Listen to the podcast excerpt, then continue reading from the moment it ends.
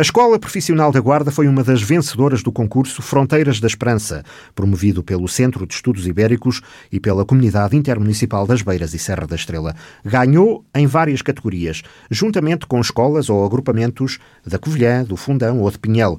Da Guarda não houve mais vencedores, porque também não houve mais concorrentes. Cada estabelecimento de ensino terá a própria estratégia, mas no caso da Ensiguarda, o diretor João Raimundo considera que ir sempre a jogo é uma forma de valorizar a escola, os alunos e a própria cidade. Eu os outros não posso explicar. Agora da escola de que sou diretor, isso posso explicar.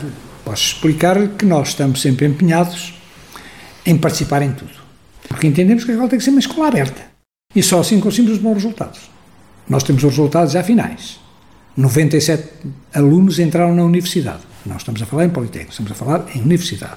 Portanto, regra geral, nós concorremos regra já somos bem-sucedidos. Há um empenho muito grande dos professores e, e, dos alunos. Enfim, portanto, é uma escola que ativa, uma escola moderna, onde, portanto, quer a equipa pedagógica impulsiona muito, portanto, quer a interrelação entre alunos e professores, e, e tudo temos feito, aliás, fizemos, por causa do Covid vírus, tudo temos feito para que cada vez a escola possa dar uma resposta melhor e ser mais eficaz. O importante é participar, mas se a escola ganhar, melhor. Quem participa eh, está sujeito a ganhar.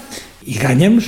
Quem não participa é que. Eh, mas isso é uma cultura de escola. Aliás, é uma cultura de escola eh, que já não é só desta vez, mas nós temos um, um relacionamento muito grande por uma razão simples, porque pensamos que estamos a enriquecer os conhecimentos e, portanto, a, cultura dos nossos alunos. E a escola é para isso, a escola é para favorecer tudo isso em termos dos alunos. O concurso Fronteiras da Esperança desafiou as escolas a proporem fórmulas que permitam o renascer da esperança nos territórios de fronteira, para que seja possível crescer, viver e envelhecer nestes lugares.